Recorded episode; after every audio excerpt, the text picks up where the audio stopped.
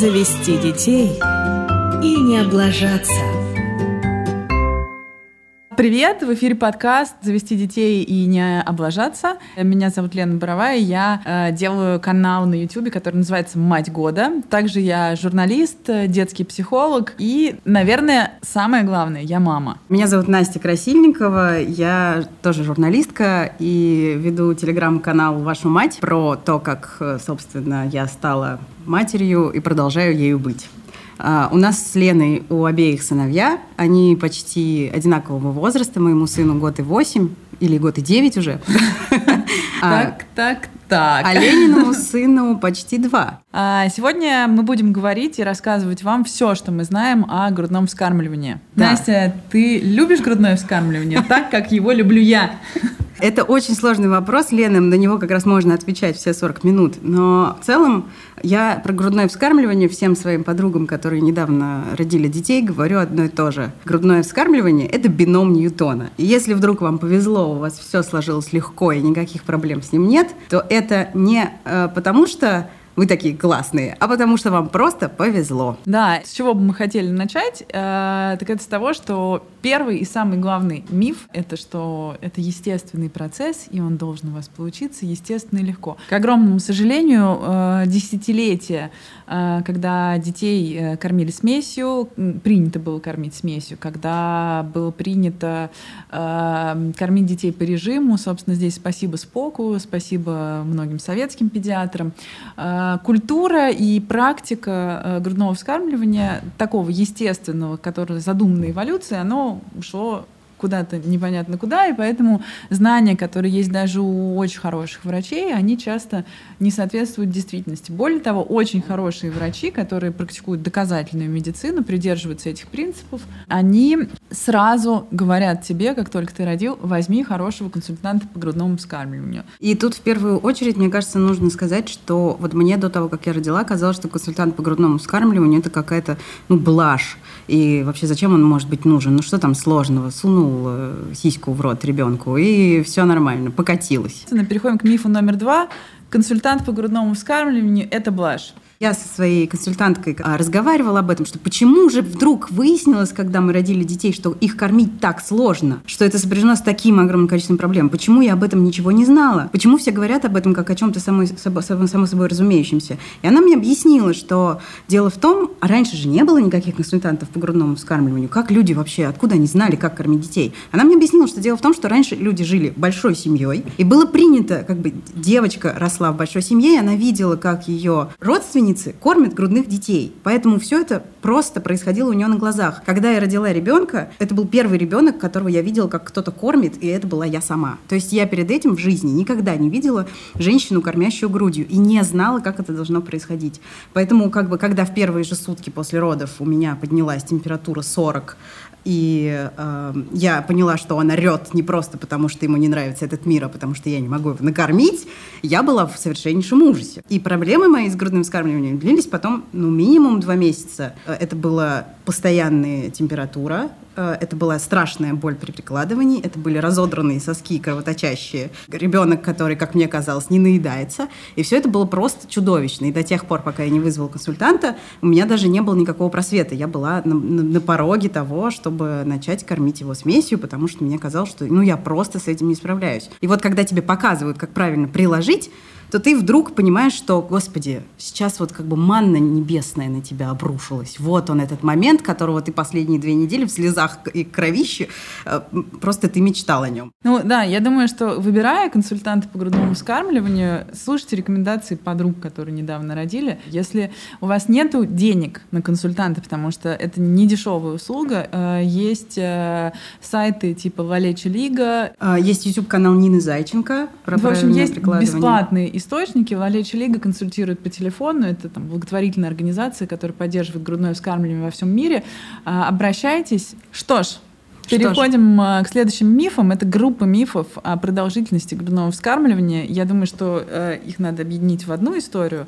Собственно, есть э, мифы о том, что чем меньше ты кормишь, тем лучше. Есть мифы, что надо кормить до школы, до самоотлучения, когда это будет комфортно там и маме, и ребенку. Мне кажется, что не все из перечисленного тобой это прям мифы, и мне очень близка позиция про комфорт мамы и ребенка. Я упомянула как раз, что до школы, чтобы было понятно, что все равно, ну, например, в Всемирная организация здравоохранения рекомендует нам рекомендует, кормить до двух. Да. Собственно, я приближаюсь к этому рубежу, но я понимаю, что это все, как сказать, э, там, до двух, это не значит, что 4 декабря моему сыну исполняется два года, и э, там Сиси уходит в ретрит. Нет. Давай рассказывай о своем опыте. И я а. тоже кормлю ребенка, и удивительнейшим образом я подверглась шеймингу за это еще когда Федору было 7 месяцев. Федор, это мой сын. К нам пришел педиатр, который сказал, груди кормите? Я говорю, да а 7 месяцев ребенку. Он говорит, а ну а до скольки собираетесь кормить? Я говорю, ну как пойдет, так и собираюсь. Он говорит, ну вы главное дольше двух-то лет не кормите, не затягивайте, а то, знаете, психологические проблемы будут у вашего сына. Говорит мне юный совершенно э, мальчик, который в остальном проявляет себя как бы мега адекватным. Я говорю, ну подождите, а когда вы последний раз проверяли рекомендации Всемирной организации здравоохранения. Он так смотрит на меня и говорит, а что? Там написано, что первые полгода только нужно кормить ребенка. Я говорю, нет, там написано, что надо до двух лет кормить ребенка. И удивительным образом все это процветает просто в наших педиатрах в том числе, э, потому что всем кажется, что если у тебя мальчик, то он обязательно э, вырастет каким-то не таким, если ты будешь его кормить. Это все как бы абсолютная ложь, не подтвержденная никакими исследованиями, и это ложь э, не только вредная, но и стигматизирующая матерей, которые решают кормить своих детей э, на протяжении какого-то более длительного времени. А, давай-ка перейдем к мифам номер четыре. Это значит, что у некоторых женщин через месяц, а то и через три месяца заканчивается, перегорает грудное молоком. Давай. Да, слышала об этом много. И еще старшие родственницы очень любят задавать, и какие-то вообще старшие женщины очень любят задавать вопрос, молоко-то у тебя есть вообще? Ты мужу уже там полтора года, может, у тебя уже молоко-то кончилось, как будто молоко это эфемерная какая-то субстанция, которая может исчезнуть в тот момент, когда э, ребенок достигнет какого-то определенного возраста. На деле отсутствие молока, вот ситуация, когда говорят «не было молока», случается не больше, чем у одного процента женщин. То есть это очень редкая э, история. Я думаю, что это связано с какими-то сложными там гормональными. Да. Проблема с, э, у тех женщин, у которых, у которых э, нет молока, или оно пропадает, или перегорает, или еще что-то, э, как правило, заключается в том, что они пытаются кормить своего ребенка по режиму. И вот этот вот режим, э, он может очень негативно влиять на выработку молока, Потому что, как мы знаем, молоко вырабатывается в ответ на сосание. Как бы единственный способ увеличить количество молока – это увеличить количество прикладывания ребенка. А можно я сейчас э, предложу один маленький бонус-миф? Я задам тебе, Настя, вопрос, а ты мне ответишь на него. Настя, как ты думаешь, может ли мужчина кормить ребенка грудью? Лен, понимаешь, вопрос, как ты думаешь, подразумевает, что как бы я могу сейчас сказать то, что я думаю, но ведь существует наука, которая говорит нам о том, что у мужчин есть молочные железы, а наличие молочных желез делает их теоретически способными к производству молока. Рак молочных желез бывает у мужчин? Бывает, да. Вот, и одна девушка в Фейсбуке мне рассказывала, что ее отец в момент, когда ее мама была беременна, нет-нет, да и лактировал немножко. Да, действительно, лактация у мужчин – это возможная опция. И э, ну, это уже другой вопрос, насколько она перверсивная и там, как к этому относиться, но это бывает. Ну, то есть это и есть исследования о том, э, как мужчины кормили грудью. Угу.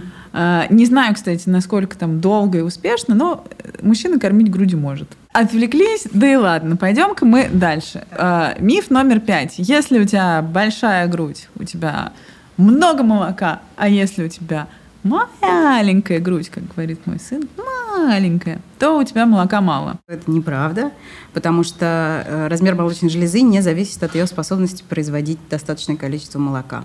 Поэтому если вам кажется, что у вас маленькая грудь, и вы поэтому почему-то не сможете кормить, нет, это неправда. А, тоже касается, кстати, любых э, анатомических особенностей груди, соска, э, там, ореолы, э, когда говорят, ой, ну, там, извините, меня в роддоме, на меня посмотрели, сказали, ой, ну, с вашими, значит, сосками, конечно... Лен, мне сказали, Ой, ну у вас соски не перспективные в роддоме. И я знаю очень много людей, ну, им кто-то там говорит, что ваши соски не перспективные, они там плоские или какие-то еще.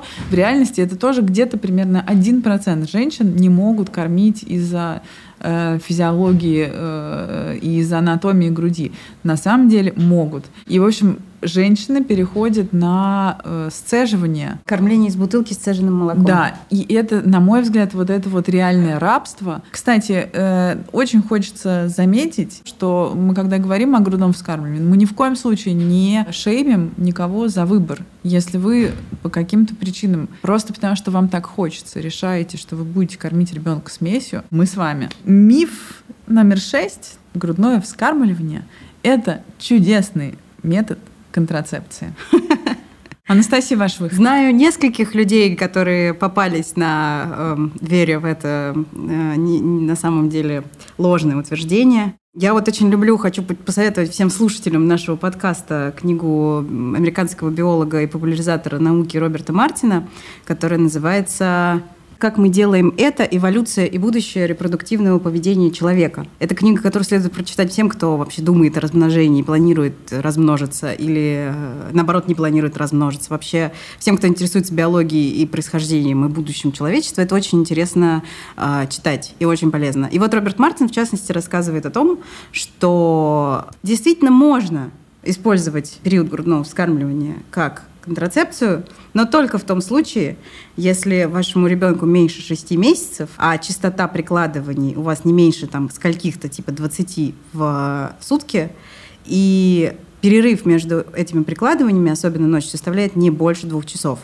Если вы не уверены, что вы можете соблюсти все эти условия, потому что, наверное, сложно засекать, э, сколько именно раз ночью ребенок прикладывается к груди, то вы не можете считать э, это надежным способом контрацепции. А следующий прекрасный миф, что я обожаю эту историю, это значит диета кормящей матери, что кормящая мать должна... Лена, ты сейчас открыла просто ящик Пандоры, из него да. посыпались на меня сейчас воспоминания, и мне прям нехорошо, мне подурнело. Э, индейка и гречка. Ко мне, собственно, в какой-то момент пришла эта патронажная врач, и она, значит, в какой-то из своих приходов сказала мне, так, мамочка, ну что, вам можно есть гречку, давайте я перечислю то, что вам можно, потому что можно вам гораздо меньше, чем нельзя. Значит, гречку, э, индейку, куриную грудку и, если хочется сладенького, зефир. И моя чудесная свекровь которая откуда-то знала про эти рекомендации, хотя она не присутствовала при посещении врача. Она мне привозила зефир вот такими вот упаковками огромными. Я до сих пор не могу просто видеть ими, как бы, когда я вижу зефир, меня начинает корежить. И по стилу, да. Но зефир были просто, вот понимаешь, как бы можно было продавать на улице этот зефир, разбрасывать с балкона. Столько его было, потому что как бы якобы больше ничего мне было нельзя. Но, слава богу, спасибо доказательной медицине и доступности разнообразных исследований, которые мы с Леной можем читать. Теперь мы знаем, что и тогда мы это, слава богу, знали, что диета кормящей матери – это изобретение советских врачей. Во всем остальном мире это не практикуется. И женщинам, которые рожают, например, моя, моя знакомая недавно родила ребенка в Мюнхене, ей сразу принесли нормально пожрать. Там, значит, э, бутерброд с шоколадной пастой, всякие там вафли, колбасы, кофе с молоком. Вот. И э, во всех прогрессивных странах диеты кормящей матери просто не существует. Тут тоже очень важно понимать э, отношение педиатров отечественных и зарубежных к реакциям. Есть покраснение на щечках. Это реакция, это не аллергия. Что делают зарубежные педиатры? Начинается вмешательство в диету кормящей матери, но оно идет путем исключения. Сначала исключается коровий белок, потом исключается Потому что пшеница. Белок – это самый частый. Да. Происходит постепенное исключение. Никакой вот этой вот фигни про про, то, что нужно изначально тихонечко вводи, да. да, и это на самом деле порочная, плохая практика, потому что потом, когда вы будете вводить прикорм, у ребенка тоже могут начаться реакции на э, всякие вещи, которые он даже там через молоко матери не, никак не... Да. Это, да, и тут еще приятная новость, тоже касается алкоголя. Есть прекрасные полоски, тест-полоски, они, по-моему, уже поступили в продажу, их можно покупать, вы можете выбивать и потом смотреть на полосках, э, сколько алкоголя в вашем молоке, Если это допустимое количество, вы можете кормить. Если это недопустимое количество, вы просто пропускаете кормление. Э, раньше была тактика так называемого pump and dump, когда вы сцеживаете и выбрасываете, этого делать не нужно.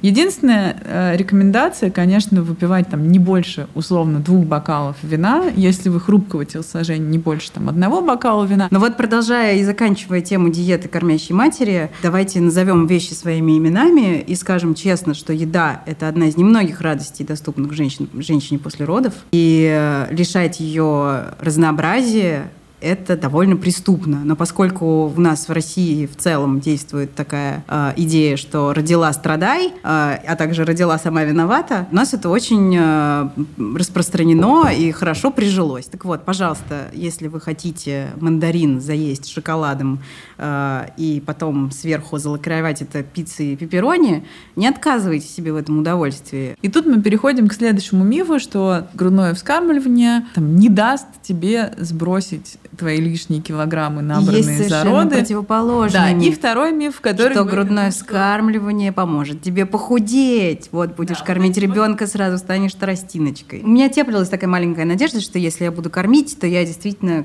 волшебным образом стану очень стройной. Ведь действительно, организм женщины, производящий грудное молоко, тратит на 800 калорий 500. больше. Существуют разные версии. Кто-то говорит 300, кто-то говорит 500, кто-то говорит 800. Но он действительно на какое-то количество калорий ежедневно ты тратишь больше, чем если бы ты не кормила грудью. Да, это нужно учитывать при планировании своей еды, да, что тебе нужно Но согласись, особенно в первые месяцы очень хочется есть. Вот если вы сейчас беременны, и вам кажется, что я мету, я ем за двоих, нет, вы еще не едите за двоих. Да, да. Что такое так. настоящий голод, вы узнаете Вы примерно через вместо- пару недель после родов. Да, вместо бутерброда из куска хлеба вы будете делать себе бутерброд из батона. И вам это будет казаться абсолютно естественным и небольшим снеком. Что важно сказать? Что похудение или, наоборот, э, раздобрение на грудном вскармливании – это индивидуально. Если вы хотите заранее знать, как это будет у вас, вы можете спросить у вашей мамы, а вот ты на грудном вскармливании худела или толстела? И есть некоторая вероятность, что вы повторите ее путь. Не стопроцентная, но довольно высокая. А, Но тут, к сожалению, проблема в том, что в основном наши мамы Многие наши мамы не кормили, но если вдруг они кормили, да, то можно они, э, у них об этом спросить. И действительно есть довольно большой процент женщин, которые волшебным образом просто тают на ГВ, становятся тростиночками. Но, к сожалению, это был не мой путь. Я не могу сказать, что я набрала, я не набрала, но не похудела. Если у вас понимающий партнер, который не шеймит вас, не обижает не говорит, что вот смотри, там в Инстаграме они уже все с прессом, а ты все еще с гигантской задницей, то, ну, как бы, если есть поддерживающий партнер, это хорошо. Если есть не поддерживающий партнер, слушайте подкасты, э, читайте Настин канал, смотрите мой канал. Вот мы вас точно всегда поддержим, потому что, правда, э, здесь нельзя ни в коем случае спешить. Ты знаешь, я думаю, что у нас подходит э, потихонечку к концу наше время, и есть еще куча мифов, э, мои любимые там про то, что надо мазать соски зеленкой, Э, но я думаю, что Но мы, самые поскольку с тобой, важные Лен, моменты... не завершаем грудное вскармливание обе, Мы можем пока- вернуться еще к этой Да, мы теме, можем еще потом попозже. набрать еще мифов, да-да-да, и об этом рассказать. Но есть один очень важный момент, не обсудив который, я не готова закончить тему грудного вскармливания на сегодня. Это э, вопрос грудного вскармливания на публике. Давай просто поделимся опытом. Это, конечно, вопрос, э, как- когда я просто слышу его, у меня падает забрало. Такой вопрос-триггер. Что тут можно сказать? Я считаю, что кормление грудью уместно в том месте и в то время и в, том, в той обстановке, которая подходит женщине и ребенку. То есть если это первый ряд кинотеатра, ресторан, в котором женятся ваши друзья, торговый центр в час пик в субботу днем или любое другое место, да, там можно и нужно кормить, если вам сейчас и вашему ребенку это актуально и нужно. Хотя я не могу сказать, что мне самой, учитывая принятое в нашем обществе отношение к кормящим публичным матерям, было легко начать это делать. Причем я специально тренировалась. Я ходила в парк Победы, доставала ребенка, доставала грудь и кормила его специально как бы сидя там на лавочке, потому что я понимала, что мне нужно привыкнуть к тому, что это может еще кто-то увидеть. И теперь я кормлю на публике, не, ничего не смущаясь и не опасаясь никаких э, комментариев и всего такого. Я хочу сказать... Ты сталкивалась ли э, с шеймингом? Я никогда не сталкивалась с шеймингом. Более того, я недавно относительно пришла в сеть кофеин, э, в которые, ну, с которыми был связан скандал. Там, женщину выгнали там, или что-то, что-то, что-то. Это были кофейни кофемания. Да, ну нет, я просто пришла и сказала, слушайте, э, а я туда довольно часто хожу, во-первых, ну вот конкретно там какую-то определенную. И я кормила там. Я кормила там неоднократно. Пришла к ним и сказала, слушайте, а что у вас есть правила, где вот нельзя кормить? И девушки, хостес мне сказали, ну, и они были, э, давай так, э, я предполагаю, что, может быть, там какая-то была одна разнарядка, потом другая, но я в актерский талант милейших этих девушек, к сожалению, не очень верю, поэтому они действительно искренне удивились и сказали, да нет, ну, как бы хотите, кормить. После этого скандала они убрали этот пункт из правил? Ну, короче, в общем, ни, ничего не знаю. Я знаю еще, что да, один известный... Да, один известный известный ресторатор, э, ну, ну что же, один известный, Аркадий Новиков, я его об этом спрашивала, он сказал, в моих ресторанах кормите хоть на сцене, главное, чтобы там ребенок был сыт и вам было удобно. Я здесь придерживаюсь э, золотой какой-то середины. Я считаю, ну вот мне, например, не очень комфортно вываливать грудь на обозрение э, кучи народа, поэтому э, там, я стараюсь как-то прикрывать именно грудь, но не прикрывать ребенка с грудью, потому что одна активистка в Великобритании э, сделала серию роликов, э, где она ставила перед собой тарелку, бокал там вина и накрывалась полотенцем и пыталась это вот таким образом есть.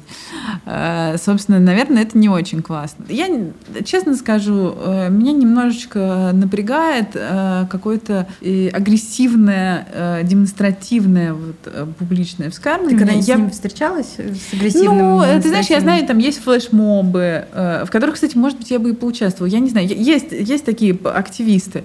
И это очень важно, то, что они делают, и это очень важно как бы для большой картины. Но я к этому отношусь с осторожностью. Я, конечно, могу говорить только за себя, но я позволю себе это смелое обобщение. Мне кажется, что ни одна женщина не испытывает какого-то волнующего куража, прежде чем покормить своего ребенка на публике. Если кому-то кажется, что кормящая э, на публике женщина, она просто мечтает о том, чтобы показать вам свою грудь и, и присосавшегося к ней младенца, испытывает хоть какой-то энтузиазм от этого, вы глубоко заблуждаетесь. Мы с тобой за грудное вскармливание, мы с тобой за выбор да. И, соответственно, выбор, который не в пользу грудному вскармливанию, мы его тоже поддерживаем. Да. Мы с тобой за счастливых мам, э, сытых и счастливых детей. Да, и если у вас сейчас трудности с грудным вскармливанием, или они когда-то были, мы вас очень хорошо понимаем, шлем вам много сил, и если по каким-то причинам вы не смогли наладить или не захотели наладить грудное вскармливание, мы тоже с вами. С вами были Лена Боровая, автор канала «Мать года», журналистка и... И Настя Красильникова, тоже журналистка, автор канала «Вашу мать» в Телеграме. Спасибо большое, что послушали нас. Нам приятно всегда, да? Да, ожидайте новых выступлений по горячим темам. Завести детей и не облажаться.